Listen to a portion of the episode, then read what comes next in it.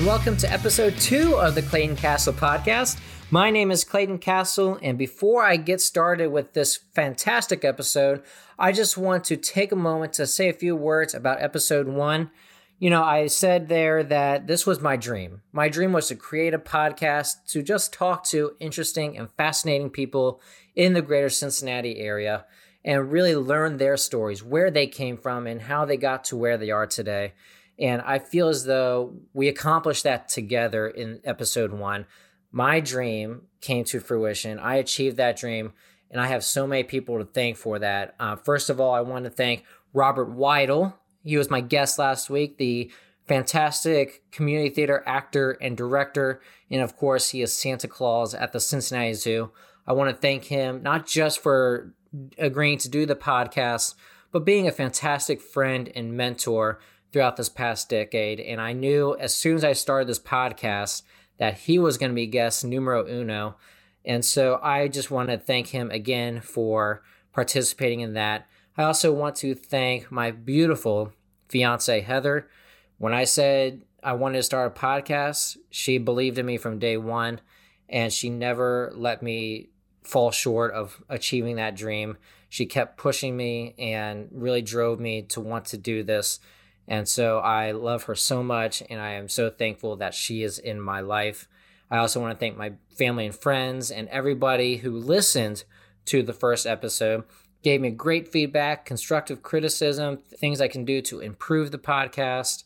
And I'm taking all of that to heart and will be tinkering with the podcast throughout this process you know, not one podcast is going to be the same as the next. So I'm just so excited to continue this podcast and really bring a second episode into fruition and really living out my dream of being a podcast host. And with that being said, I'm so excited for this this episode and this guest. We're going to be having a frank and honest discussion about policing and race and the role that community policing can take in really closing that racial divide between the police and the community. I'll be speaking with the former police chief of the city of Middletown. He is also an author of a book called A Blue View, an uncut journal of an Ohio police chief, and he is also soon to be a candidate for city council in the city of Middletown. I'll be talking to Rodney Muterspaw. That's coming up.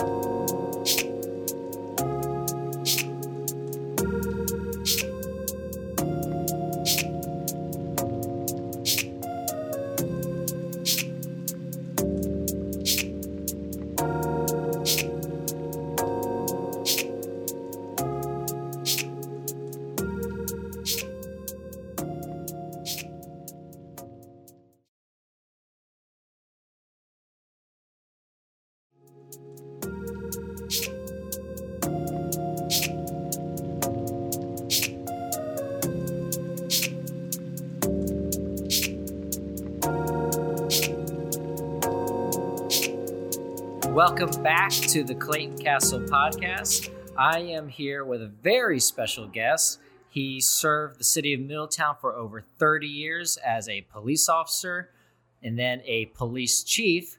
I am here with Chief Rodney Muterspaw. Chief, thank you so much for uh, joining me on the podcast. Thank you so much. I'm excited to be here with you, Clayton. Looking forward to it. Well, thank you. And um, there are a lot. There's a lot of things I want to ask you about. A lot of things I want to talk about. Um, first of all, you're very popular in Middletown. okay. Uh, we are actually recording this at Java Johnny's here on Central Avenue in Middletown. And there have just been several people come up just thanking you for your service to the city as a police chief, currently as a real estate agent, and soon to be, I guess I could say it now because Yeah. it's out there. You're soon going to be running for city council for Mhm. Middletown.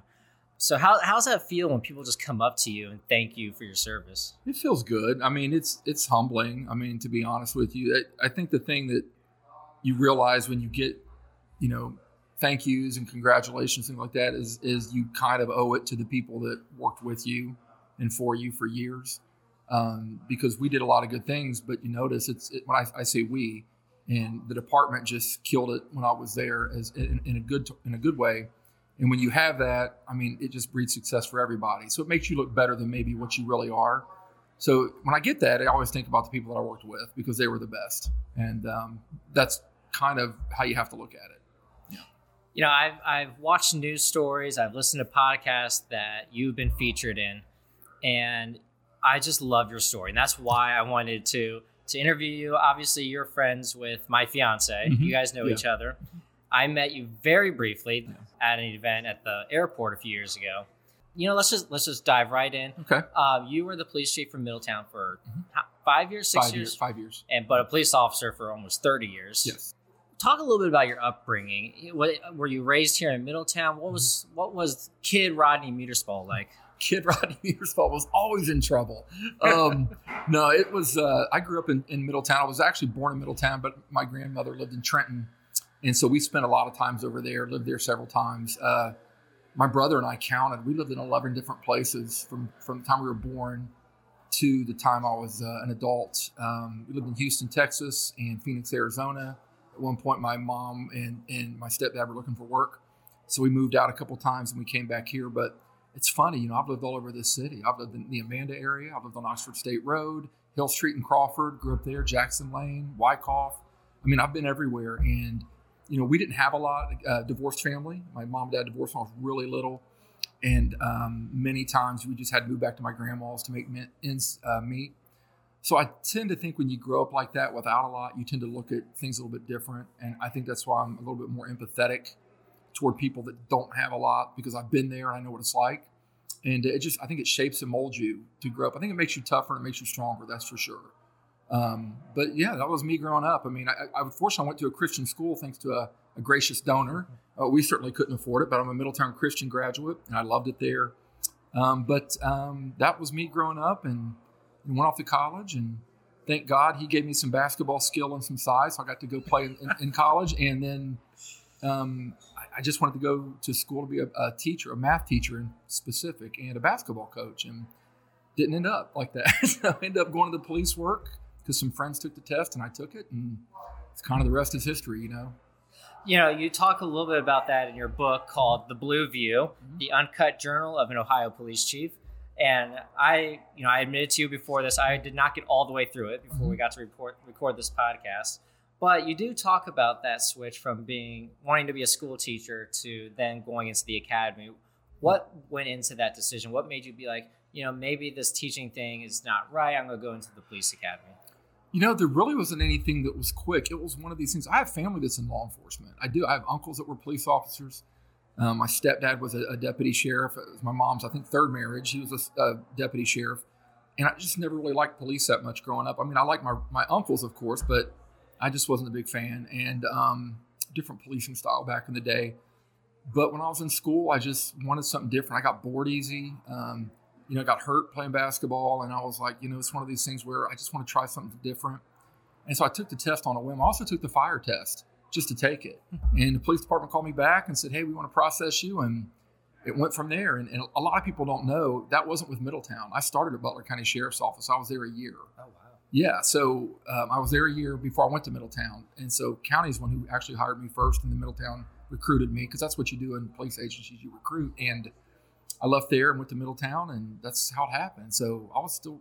That's why my first few or four or five years on the job, I didn't take it serious because it's nothing I really had a passion for. Right. I didn't take it serious till I had kids. That's when I started realizing I have to do better.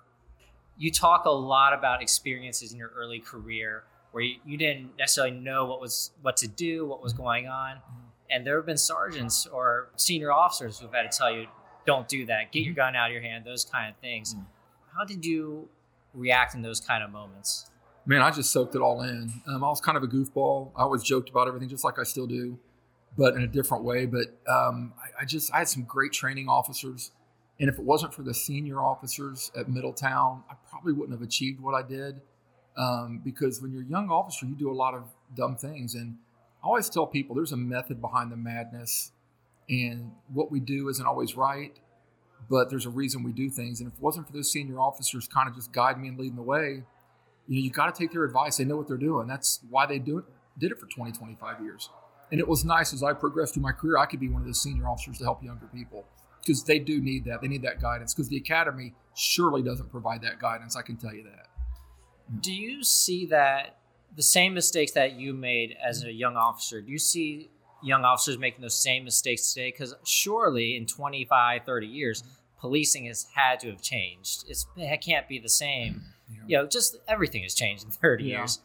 Um, what what do you see in the young officers, and what do you see? Do you see yourself in them at all? Uh, well, I do, and I used to I used to laugh. I'd go into the squad room, and you know I was 49, 50 years old, and there'd be 22 year old officers in there, and some of the stuff they say, I just kind of grin because it's it kind of uh, rings a bell of what it used to be like for me. I used to say the same dumb things, do the same dumb things, not take things serious, and they they do it now, and but that's part of growth and maturity in anything.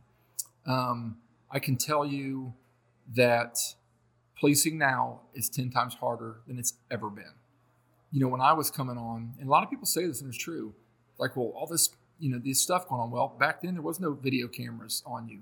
There was no GPS on your cruiser. There was no body mics. There was no body cams. Everything you say now scrutinized. And the worst part about it is on social media. If you say something in your job and it's on it's on recording, it could be out on Twitter in a matter of minutes. And when you have that, you know, it blows up nationally, goes viral. We never had that when I was a young officer. It might be in the journal three days later, but the only one who ever read it was people in Middletown. Well, now if you say something, somebody in California is going to read it and they're going to blow it up on you. So the difference is just incredible, incredible. And, and I think that's something that you see in society. The difference is, you know, I think Will Smith had a great quote about racism. He said, racism's not getting worse, it's getting filmed. It's getting exposed. It's getting exposed, yeah. exactly. And, yeah. and when you talk about policing and race in 2021, 2020, you know, especially with the whole George Floyd situation, I was amazed when I was reading your book race is not new in policing. Mm-hmm. The issues with race it goes back. You talk about Rodney King mm-hmm. in 1992. Yeah. Mm-hmm. Can you talk a little bit about what it was like to be a police officer when that happened? It, it blew our mind because you know I, I remember I was it's probably my second year on the job and I was working I was on three to eleven shift, second shift, and um, this event happened. It was all over the news. And you know, it's in Los Angeles, so we didn't think anything about it. Yeah, it's LA. You know, what they did to this guy was wrong, but it's not here. And uh, literally within two days, it affected us directly. People that were our supporters of ours in the past, we always got along with, when we drive down the street, they'd be glaring at us, or they would be doing. The, I always joke and call it the Rodney King dance because they literally would lay on the ground and act like you're getting beat by cops and filming it, and just look at us and spit and stuff. And I was like, man, you know, literally two days ago, you were waving at us. It was just a weird time, and it, it's amazing how something can happen 3,000 miles away can affect you here in Little Middletown, Ohio. And so that was my first experience with really people not liking the police. Because when I came on, everybody was really pro police, it seemed like. But that just kind of, uh, it, it, took a year for, to get over that. It changed it. And so that with George Floyd, you're seeing the same thing now, where it's even 10 times worse, you know? So um, it was just, it, it can really affect you you know, it's one of the few professions that'll happen like that. I'm glad you mentioned that these protests are happening everywhere because I think one of the most notable cases of a small town protest happened down in Bethel, Ohio, mm-hmm. last summer, where there was that big clash. Yeah. And um, it's just amazing how these um, these effects of racism mm-hmm. can be felt everywhere. When, mm-hmm. like you said, it's not it's not happening in Cincinnati. It's happening in Minneapolis. It's not happening in Middletown. It's happening in L.A. Mm-hmm. Um, but it affects everyone. How What's it like to be a police officer in that situation? Do you feel as though do police officers feel as though there's a target on their back? Absolutely. And I can tell you that's going on right now. You can be the best police officer in the world. You could be a guy that or a girl that just um, achieves greatness in your job and you do everything you can to help somebody and you know everything by the book everything policy wise you do right in one incident can change that um, you know, I can tell you now, officers are afraid to get out of their car sometimes. To not afraid, you know, mentally, but they're afraid if I get out of the car, I have to shoot somebody or tase somebody. Am I going to be on the news? Am I going to be next? There's going to be an article about me in tomorrow's um, online media, um, and that's a definite. You know, it, it's it's definitely makes your job harder to do because even if you want to do the right thing, you can still do the right thing and get ostracized in this job like like nothing else. And uh, like the taser, the Columbus shooting, I'm going to tell you right now, I've been in that situation a hundred times. Okay, the cop gets out of the car. He sees two people fighting. Um, this girl's got a knife. She sees the officer. and she still attempts to stab this girl. Now, if somebody's attempting to stab somebody when there's a police officer standing right there, they're not in the right frame of mind. Either their anger's off the hook or whatever. But people were comparing comparing that to George Floyd. They're not even comparable. George Floyd, you had an officer to me, it was a character issue. This guy had evil in his heart for whatever reason. It wasn't a training issue, it was a character issue. This incident, this kid, this guy had a split second to make a decision with eight people out there and he's by himself and he sees a girl getting get stabbed. You have to do something. I always hear, well, he should have tased. Well, it's not that easy. I've tased people, you know, maybe 200 times. Half the time it doesn't work. It's a non lethal weapon. If it hits the wrong spot or you miss, so if he misses her, if he hits her in the leg and this girl still gets stabbed and dies, what are they going to say about this officer? He didn't do enough. So he's damned if he do, do damned if he don't, no matter what happens. So, but those two instances, I mean, that's those officers feel that every time they get out of the car now, they're thinking, Am I going to have to do this? Am I going to be the next one all over social media? And it, it worries them. I get that, you know. Does that lead to some sort of complacency in the police force? And, and what I mean by that is, are police not making the normal stops that they might because they're afraid an incident like that might happen, where they might have a target on their back? Maybe not. Maybe letting you know a speeder go every mm-hmm. once in a while. Are they not taking their are they basically taking the minimum calls now that they can? Absolutely. Absolutely. And there's, I don't, I'm not citing any study, any empirical evidence, but I'm telling you from cops that I know and I talk to, most of them said, Hey, I'll sit in a parking lot until I get sent to a call. Because, and not everybody, but they're just like, I just don't want to be next. And their whole thing is, if I do, even if I do everything right, I'm still going to get killed in the media. And when that happens, and I'm not saying that's true, but that's their perception. It doesn't mean it's true, but their perception is that. So, you know, I don't have an answer for that. Um, I just tell them when they ask me about it or tell me, I said, look, man, just keep your keep your body mic on. You know, do everything by the book, and, and you're going to be all fine. And, and, and you know, that's that's kind of an empty promise, but what are you supposed to say in that situation? Because even if you do it right, you're going to be. I talk about again this Columbus officer. You know, right after that happens, LeBron James, who's one of the most globally famous people in in history, he tweets a picture of this cop's face and puts accountability above it. Now, he got blasted so bad, he had to take it down. But the point is, if LeBron James is doing that to this officer, that poor officer mentally, what do you think he went through when he saw that? And, and he had no choice. If he doesn't do something, this girl, this girl dies. And he's, he, that's how I look at it. He didn't kill somebody; he saved a life. Um, so my point is, so if that happens with a guy, with any police officer, and LeBron reaches out and does that, that's what people see, and they're like, "Man, I don't want that to be me," and I get it. And you know, you and I talked about this a little bit before we started. Was I come from I come from Cincinnati, a very liberal city. Mm-hmm. Um, I consider myself a part, well, not a part of, but I support the Black Lives Matter mm-hmm. movement, mm-hmm. and I, you know, I see this. But on the other hand, my my like you said, you had yeah. family members who are mm-hmm. cops. My father's a cop. His father was a cop. I believe his father was a cop. So we, I come from a line of cops and so I can also differentiate mm-hmm. situations. Sure.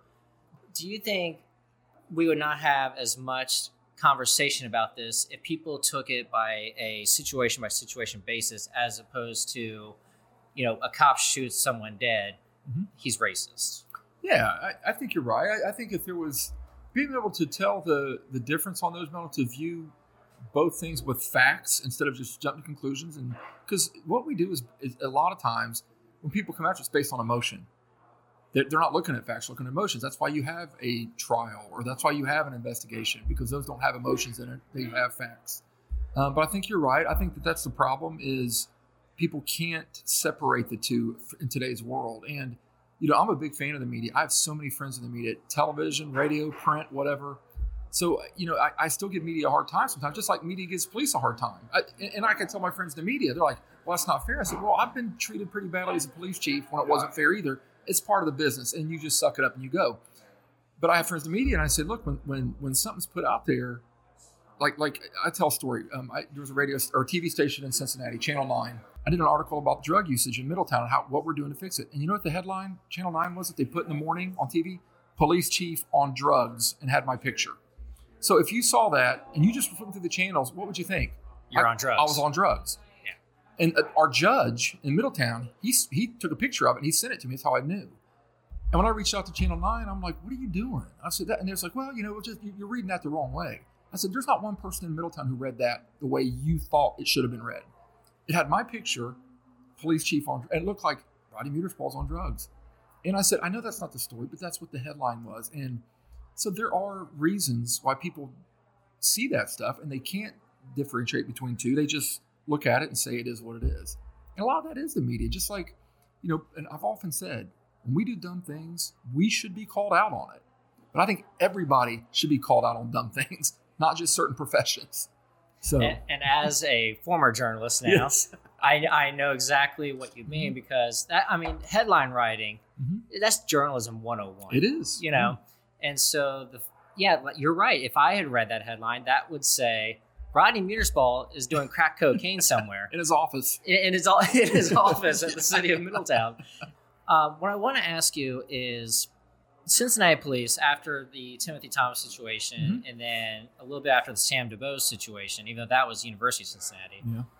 they put a big emphasis on community policing, mm-hmm. be, having officers out in the community yeah. uh, to kind of close that racial divide what is your what are your thoughts on you know getting officers out in the community, really interacting with the community? Well, anybody who knows me or been around time knows that was my number one thing was transparency and community.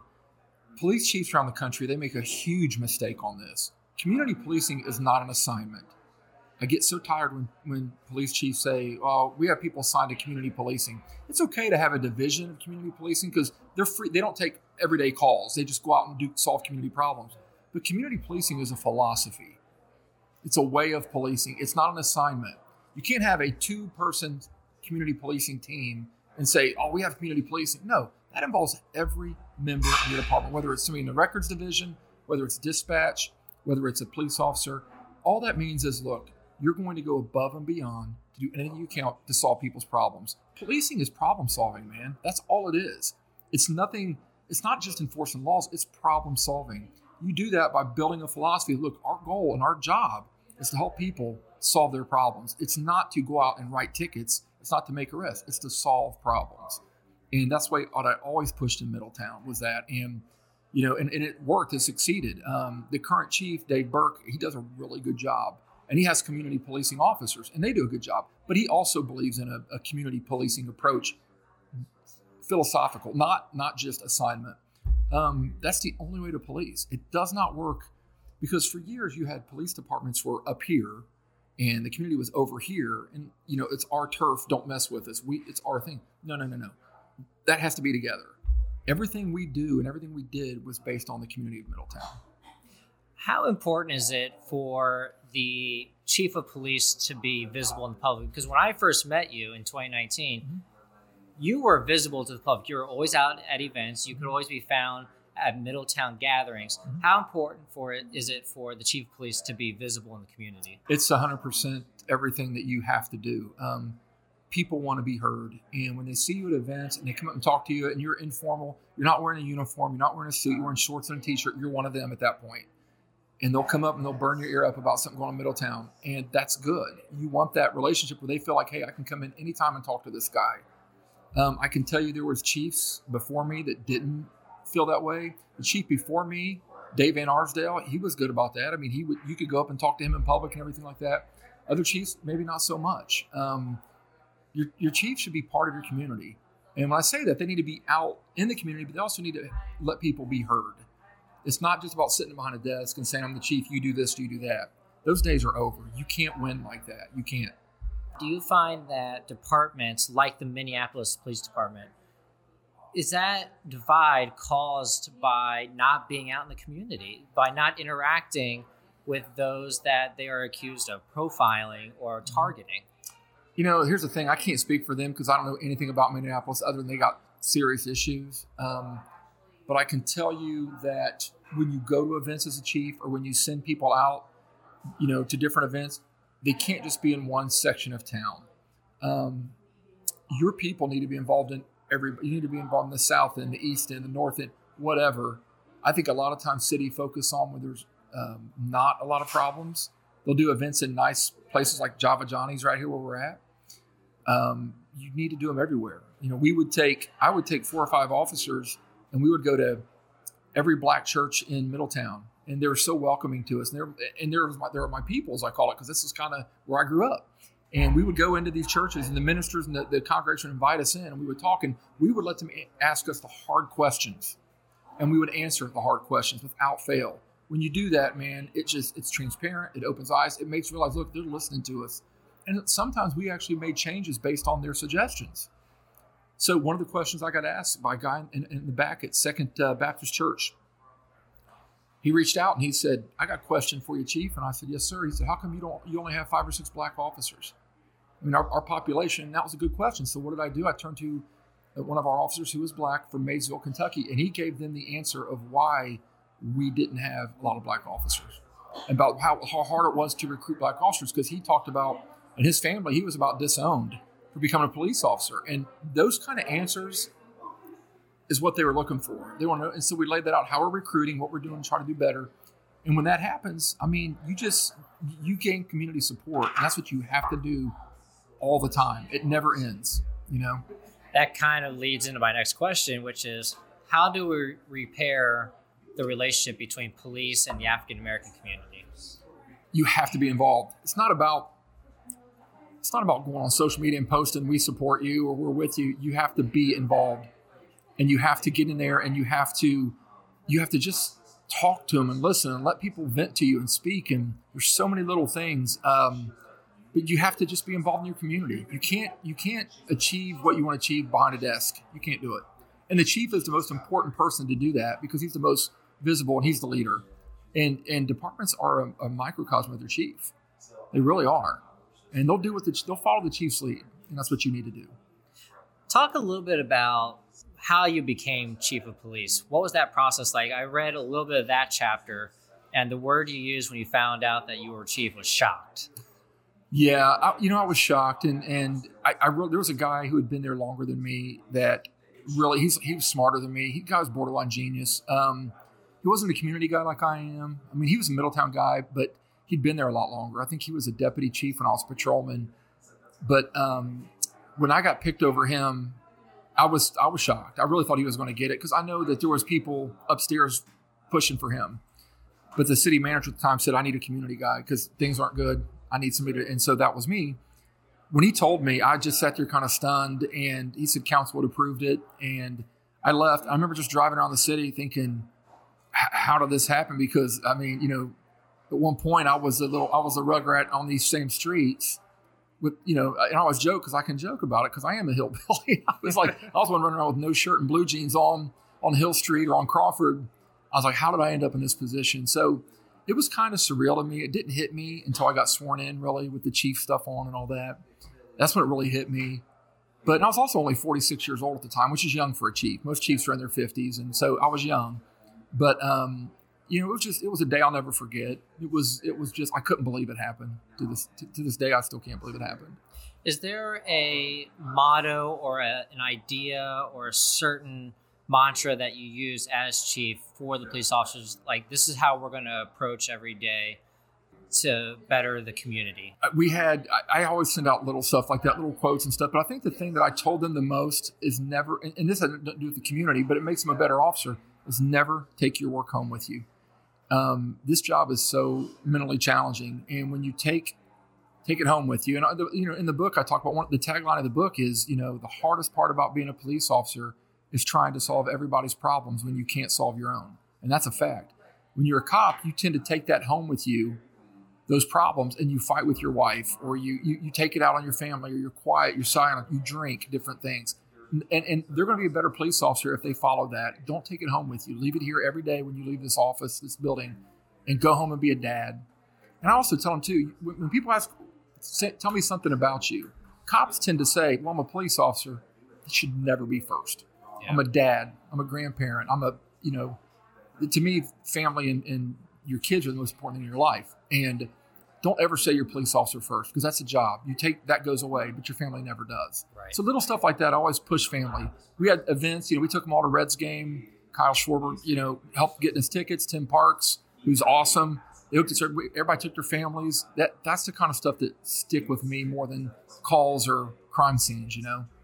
Is there one moment in your your career as police chief where you just sat back and was like, wow, I'm really blessed to be in this position right now? Yeah, um, there's been a there's been a lot. I, I felt blessed every day. I think just watching our our staff.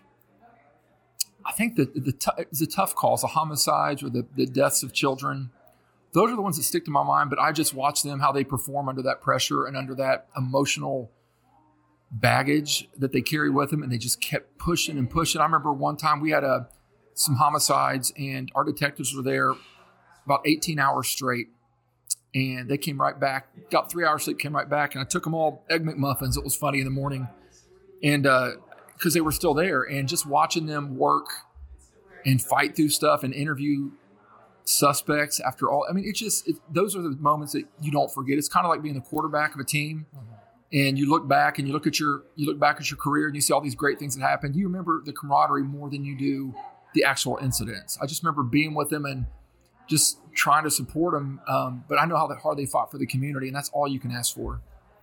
How do police officers when they when they have a situation where they're covering a homicide or they're covering some sort of tragic event how do they get over that? Or how do they cope with what they just saw? Because that's not a one time thing. You're gonna if mm-hmm. you're a police officer many years, you're gonna mm-hmm. see multiple homicides, mm-hmm. multiple um, mm-hmm. children being abused. You know, one um, one incident that comes to mind was I was in Dayton. I was working in Dayton when the Oregon District shooting happened. Yeah.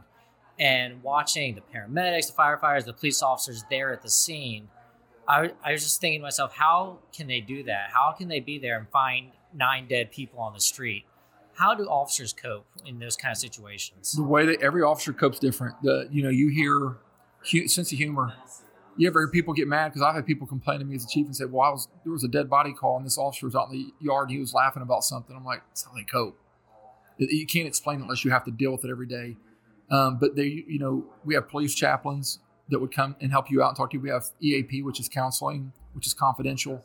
That's how you cope. Um, a lot of times officers just talk to each other. We would have debriefings after a bad incident. And we'd meet in the squad room and everybody would just chat openly. Shut the door and chat openly, just us. Private conversation about, you know, how do you feel about this? You have to talk it out, and that's how they cope. The officers that shut down after that are the ones who always struggle in the end. You have to talk it out. You have to tell what's on your mind. And cops are type A personalities. It's high testosterone, and some of them don't want to do that. So we encourage them to go to talk to a therapist or something, and it's confidential. Nobody even know you went and talked to them. City pays for it. Just go. And um, but that's the best way to cope. But there is no particular one way to cope. Like I know when we had child homicides and we had kids that were killed or, or in, a, in a bad way, horrible. I mean, I coped just by. In my cope was drinking. And I talk about that in the book as you go on, and that's, that's not a good coping mechanism. But there was times I would just there was crime scenes or something like that would happen. I would just drink and go home and stress over it and wouldn't talk to my family about it because that's not what you do, you know? So it's just different ways to do it. It just depends on the officer. You know, I, I asked you already what a moment in your police chief career that made you feel blessed. What is your favorite thing about, or what was your favorite thing about being a police officer? The camaraderie. Nothing tops it. And it's funny because people say, oh, the thin blue line. Well, that's not what the thin blue line means. Um, the thin blue line means you're the last, you're the protector between the bad guys and the good people. That's what that means. The camaraderie, the, the feeling of being in a car with somebody for eight hours, taking calls and solving problems and hitting drive throughs and eating bad food and just laughing and cutting up and then literally having a blast for two hours. And in the next five minutes, you're going to do a man with a gun call and knowing that that other officer, male or female, had your back no matter what. It's the best feeling in the world. And you can't, it's like, you know, I always say it's like the military. I was never in the military, but I have a lot of cops who are in the military, and they said that's exactly what it's like. You having that camaraderie, and you never forget that. You can see a guy you worked with. For example, I put this book out. There was guys I worked in a car with when I was 25 years old, and they were like 15 years older than me. And they called, and I hadn't talked to these guys in probably 20 years. Some of them live in Florida or Texas or Tennessee, wherever, and they would they called me or Facebook messaged me and said, "Hey, call me." I called them, and they just said, "Man, I loved it. I loved it. It, it took it took us back, and we picked up like we never left off. So the camaraderie was it was the best. I mean, to, even to the end, my last day as chief, the camaraderie was incredible. You know, you talk a little bit in the book about how your mindset shifted in certain areas of policing when your daughter was born. Yeah. Um, what role did your family play when you were a police officer? Because I, I have experience. I'm the son of a police officer, Yeah. so I know that feeling of, gosh, I hope my dad makes it home tonight. Yeah. What role did your family play as a police officer? My family was huge. I know I say you don't take the work home, and I when I say that I, I didn't take home the hard stuff, the bad stuff. Um, my family was always involved with me as a police. They went to all the police events. They come to they come to the office. I, you know, we had these, you know, the take your daughter to work day. We would do different things. They came to you know national night out. They were very involved in, in everything, and they were a part of the police department. And it's it's not uncommon at all any day to walk in that police department and see a detective's kids and detect you know walking around and playing around on the, the computers and stuff. It's it's really your your family is involved with you on that, and um, you know you have a you know your child's. When I had my my, my daughter was born, my um, youngest, the first person that came was my uh, 311 sergeant. His name's Scott Reeve, and Scott came. He was my boss at the time, and he came to the hospital his first day. so it's kind of like you have you have that uh, thing where everybody wants their, their kids involved, and as your kids get older, they quit coming in and stuff. But really, it's a family. It's, it's a family atmosphere inside there, except the squad room, which is off limits because that's that's our sanctuary where nothing's sacred in the squad room. So you know, but everything else is open for the most part. So you leave as police chief. That was last year, 2000, that was the end of 2019. and 2019, Yeah. uh, right before the pandemic started. Yeah. Since then, you have been you have been a real estate agent. What Uh-huh. what's that shift been like? You know, it's still problem solving. And it, it's just, it's weird because there's no stress to me. It was funny. I had an agent tell me, they said, you know, you're going to do pretty well because you know a lot of people. Because real estate's all about contacts. And um, he said, you know a lot of people. And he said, you'll do well. He said, but you know, it's really hard. And I said, "Me- hard. So once I got into it, I started laughing. I said, no, I'll tell you what's hard. Having a SWAT commander call you at 11 o'clock at night saying, can we kick this door in? There's a guy there with a gun. There may be kids in there. There may not be. Those are hard decisions. Trying to find out if somebody's got good credit to get a loan for a house is not hard. It's busy work. Um, but um, it's been fun. It's it's flexible. I still talk to everybody. I've, I've I have clients that that I've arrested. I have clients that I know from police work. It's just funny um, Yeah. because when you treat people right, I mean they- they'll still come back to you, you know. And but it's it's a whole different ball game than what I did before. But it's it's fun. I enjoy it. Why did you leave the police force? I'm just gonna ask you straight up. Why? What happened that you were like, you know, I, I need a change in my life. Well, I started. Here's the thing. Everybody says, "How did you retire at 50?" That's crazy. I'm like, because I started at 20. Yeah. Um, I was about 21. Um, you know, I left because it was just time. Being the chief was great, but it was mentally draining. And as much as that job gave me, it also took from me. Um, I, I just had to get out of there. Um, at the end, I wasn't getting along with the city manager either. I was leaving anyway. We had a falling out, but I'd already announced my retirement. Um, oh, and it was this homelessness issue that we had a disagreement on, and he got fired shortly after I left by council. Um, but I just was like, I, I, was on a cruise, and I tell you what it was. I was on a cruise, and me and my wife and some friends, and I couldn't get cell service on the cruise, but I got my like Facebook messaging and all that.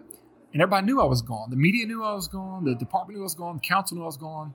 We had a homicide, and I started getting messages after. We know you're not here. You're on vacation. And I had an acting chief in place, but he still wouldn't quit. I probably got 20 messages, and I didn't respond to any of them. And I told my wife, I said, I'm not doing this anymore. I don't have to. We're good financially. And I said, I'm going to do something else. And I was at pension age, so I got a pension for life. So I'm like, you know, I'm going to do something else. And I went back within that week, and I told the city manager I was leaving at the end of the year. So I think that was it. I just hit my breaking point with it, and I hated it because the officers, you know, I, it's funny because I talk about in the book that the funniest response I got to that was I had a dispatcher text me after I it got out to, to- that I was leaving. she said, and pardon my language, but she texted me. She said, "You're a fucking asshole for leaving us." and I was like, "What? Well, that's kind of harsh. How about a congrats on 30 years?" You know? She's like, "I can't believe you're doing this to us." And I was like, you know, so I went up and talked to her, and she kind of just laughed. And I was like, "Man, I, I was thought, hey, congratulations, good for you." I was like, "You just cussed me out. I'm Right. still your chief, you know." And but I get it. It was all in fun, and that's the kind of relationship we all had. You know, and I love that you said when you're on vacation, you don't respond. I I have a little bit of a funny story about you, and that's when I was working at Local 12. There was uh, there was I forgot what was going on. I think it was like a dead body was found or something. Yeah. I don't know. And one of our reporters reached out to you, and you straight up said, "I'm in the Bahamas." Yeah. I think that might have been it. Yeah, and I think it was. Um, I think it was like a dead body on Verity or something like that. Yeah. And he just texts back, I'm on vacation. I'm in the Bahamas. Yeah, there's, there's and, I, and I always named an acting chief when I would leave. Yeah. So call this guy. You know, Exactly. we put it out to the media and everybody. But you know, I didn't go out at the media for that because a lot of them really don't. Didn't, they really don't know when you're on vacation. They don't keep track of your hours or when you're gone. Yeah. They forget. I get that. But what bothered me more is people that in the city that knew I was gone. City manager or council would still reach out, and I'm like, you know, come on, man. I'm sitting here looking palm trees in the Caribbean. Can I? Can I? I need this. You know. So, but it's a uh, you know, there's a reason the average lifespan of a chief. When I say lifespan, his career span as a chief is under four years. There's a reason for that. The chiefs before me, oh, I was there for five. The chief before me was there three. The one before him there was two, and the one before him was there two. So you can look. I mean, I doubled that time pretty much. So it's just, I think it just beats you down mentally over time. You're ready to leave. So now, again, I guess we could say this: you will soon be filing officially to Yeah. run Mhm. for Middletown City Council. Mhm. What's your platform? What What do you stand for? Why? What positions are you taking? My whole platform is two. It's two things: positivity and transparency. This city needs both. Our city, Middletown's a city that loves to hate itself, and I don't understand that. Um, everybody talks trash about Middletown, bad mouths Middletown. You go outside the city, I hear it from my friends in Mason and Westchester about, oh my God, Middletown. And I'm like, it's not like that. There's bad pockets, but every city has bad pockets, you know. And uh, as far as the transparency, I think there's some things um, going on in the city building that needs changed. I know that from the people that reach out to me in the city building that want change. Um, I don't know if I'm the guy to do it, but I know I can help. Um, I, I support council now. I don't agree with everything they do, but I won't run a negative campaign. I can tell you that. I have a, I have about ten business owners that's working with me on all this to, to get moving. That that have basically said we want to do whatever we can to help you win. And and you know I'm blessed, man. I have a lot of support in the city. It's crazy, and you know it's because of the great things that Middletown has done for me. And um, my platform's just going to be doing it right. You know, council make key decisions. And in the past, the problem with Middletown is the city manager always seemed to set the tone for the city, and council just approved everything. It's not the way it's supposed to be run. Council sets the direction for the city, and the- manager follows that direction, not the other way around. I can tell you the city manager before this one, I mean, he did great things with the city. He really did. I mean, he was the first few years he was awesome, but by the end, I think he thought he was council's boss, not the other way around. I can, if you watch some videos of council meetings, you can see what I'm talking about. Um, but the guy was brilliant. Um, the current one, I met with him for lunch recently at the Swire Inn downtown, and we had a great conversation about things. And uh, I, I think that we could work together. We didn't agree on everything, we're not supposed to. But my goal is to get some things changed, and he changed it with positivity and transparency. I love how you talk about the image of Middletown outside Middletown because before I started started dating Heather, Yeah. you know, my only image of Middletown was my great grandmother used to live up here, Okay. And she died in 2008. So my image was like, there's nothing to do there. It's Hodunkville. It's you know, and then I started dating Heather, and she's taking me to all these amazing places. Cool places. I, I love the Jug. I Yes. cannot get enough, enough of Jug. Here at Java Johnny's, we, you know, before the pandemic, we came here every Yeah. Sunday morning before church. There's so many. The Swire Inn. I just went there for the first time Mhm. about a month ago. There are so many Oh cool gosh. things about Middletown that people outside of Middletown don't know about. There is there's in the restaurant you named. I'm a big eater. You know, I'm 6'4", about 245 pounds. So I'm not a little guy, and I don't do keto. so, so um, you know, you look at even like uh, it's a new Italian restaurant, and Monica Nenni, one of the council members, owns that, and, and West Central Wine, just fantastic places. Great Gracie's, Ami Vitori owns that. She's a council member. I mean, I would eat their meatloaf off a bathroom floor, man. I told her that one time, and she was like, "Would you?" I said, "Yeah, it's, it's that good." yeah. That's a joke. I really wouldn't do that, but but there's so many good places. You know, Brent's Barbecue. I can sit and name restaurants all day. Middletown is known for their their pop up local restaurants. Combs Barbecue. My Combs, goodness. yeah. People- Miss Jade Soul Food. That's the kind of food I grew up on. It's it's the newest one down here. You got to try it. I mean, my Right. point is is there's so many cool places, and those are all food places. But there's so many cool places like that in Middletown that people just only in Middletown know of. So when I have my friends from out, like from Blue Ash or something, they're like, "Oh my gosh, I'm not coming there." I said, "Just come down for one evening, and I'll take you around some places, and you'll love it. I promise you." And we get a reputation that's not deserved. We really do. I mean, you guys fought for me because I'm going to be moving to Middletown Yeah. when Heather and I get married Yeah. this summer. You guys finally have the last piece for me, and that's Chipotle. So, Oh yeah, it, it, yeah, it came. So you know, so it's um, there's just so many cool places. We just need a Chick Fil A and we'll be in, man. Chick Fil A and a Target. Yeah. Well, the Target that could happen in the future. You yeah. know, it could happen. But uh, Chick Fil A is to me, it's more important than the Target. it's the well, best stuff ever. Well, Rodney, thank you so much. I think this was a great conversation, very frank conversation, which Absolutely. is what I wanted to have with you. And I just thank you okay. so much for joining me today. I appreciate it. Um, I will be back after this with the Castle mailbag segment, and I'll answer some of your questions.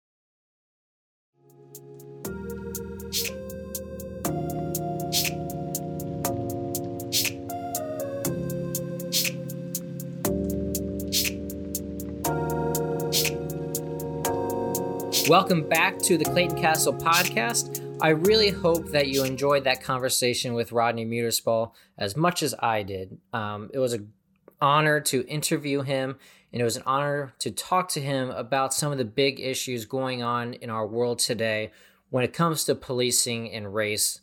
It was a very important conversation that I knew had to be had, and I wanted to get a different perspective of a police officer and a police chief who is no longer a police officer or a police chief, or at least not actively. And so I really wanted to talk to him and get him on and talk about his experiences with race in Middletown and how that has affected the national narrative.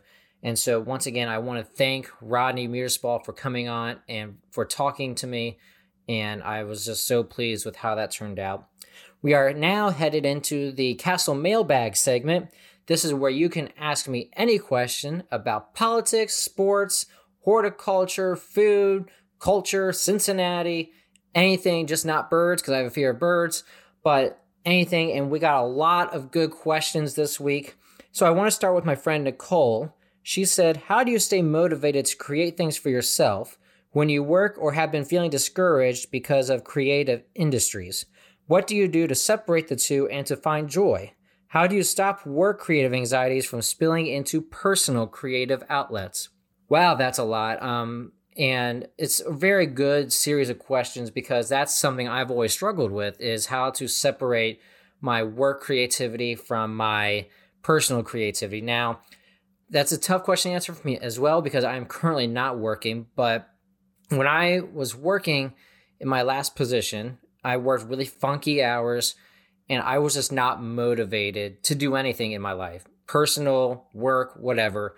But one thing I will say is I eventually learned how to leave my work at the door so that I could focus on things in my personal life, whether there's personal creative projects like the podcast or maybe a blog that I may have started or anything like that. I was able to leave my work anxieties and my work creative anxieties at the door so that I could focus on other things in my life.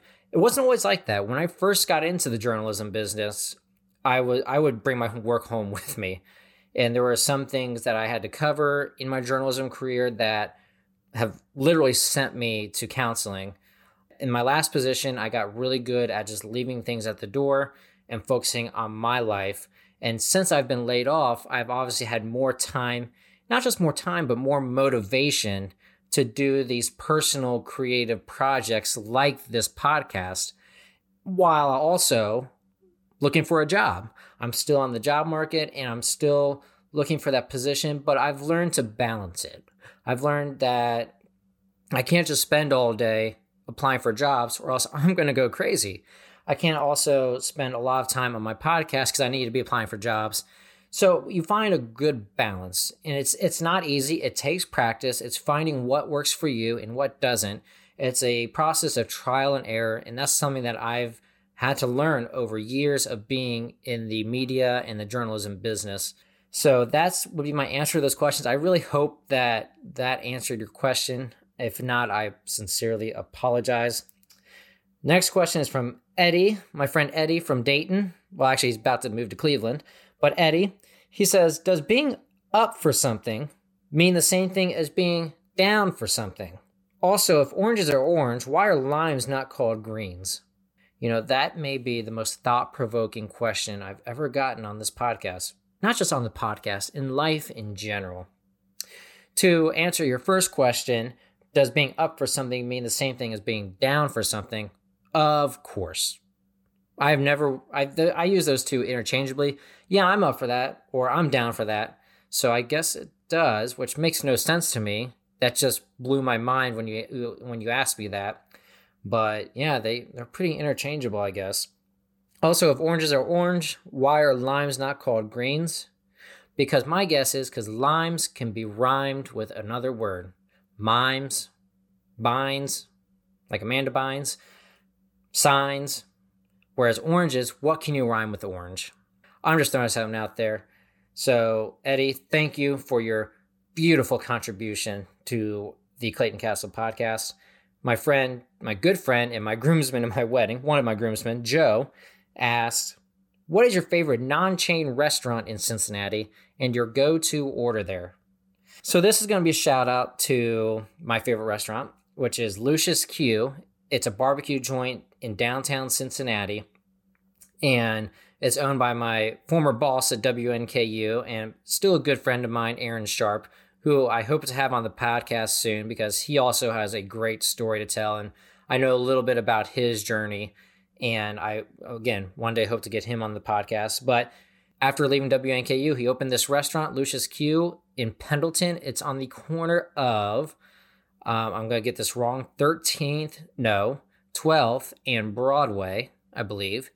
And my go to order there, well, it's not so much anymore because I'm on keto, but when I'm not on keto, it is a pulled pork sandwich with the hot Lucius, uh, Lucius barbecue sauce, and their mac and cheese is to die for. It has, um, it used to be Cheez-It crumbles. I don't know if they've changed that, but the cheese, the mac and cheese is so creamy and just so delicious. And I can't get enough of that. Um, well, I can now because I'm on keto, but I won't be on keto forever. And so I am so excited to not be on keto again and to go back to Lucius Q and to support Aaron and his business. My friend Ruth asked, Would you like to learn to speak another language? Which one and why? So in school, between seventh and 12th grade, I took three different languages. I took one year of Latin, I took two years of French, and three years of Spanish. And I learned a lot in those, but I would not say I can speak any of those by any means. I think the one that I would love to learn is Spanish, just because of the um, the fact that that's going to be a very close second. No, no, it is the second biggest language in the United States now. And I would also want to be able to connect with more people, especially in the baseball world, because there are a lot of Hispanic and Latino players in baseball and I would just love to learn their language and kind of learn more, not just the language, but the culture of different countries in that part of the world. So that would be my answer to that. And finally, my friend Parker says or asks, Would you choose to be in either the Star Wars universe or the Marvel universe and why? That is so easy, Parker. Thank you for asking, but that's that's an easy question. Star Wars all day, every day. I like Marvel. I haven't seen all the movies. I'm not like a die-hard Marvel fan like my fiance is and my brother is. Um, but I love the Star Wars movies. It's those one of those things where I cannot see a Star Wars movie for years and watch it, sit down, watch it, and remember all the lines to it. I did that recently with episode. Oh, there was a marathon of episodes one, two, and three, and I watched all three back to back to back, and almost knew every line, even though I haven't I hadn't seen those movies in probably a decade. So definitely the Star Wars universe, not the Marvel universe. Although Heather and I did watch WandaVision, and I thought I found that very interesting, and kind of made me interested in watching the rest of the Marvel movies. So we will see if slash when that happens. So that's it for the Castle mailbag segment, which means that is also it for this episode of the Clayton Castle podcast. I want to thank everyone who submitted questions for the mailbag segment And again, I want to thank Rodney Muterspaw for being a part of this and for the honest conversation that we had. I really enjoyed it. I hope he enjoyed it as well. And I hope you enjoyed that conversation. And I will talk to you later. There will be an episode three. I'm excited for this next guest, and I'll see you soon.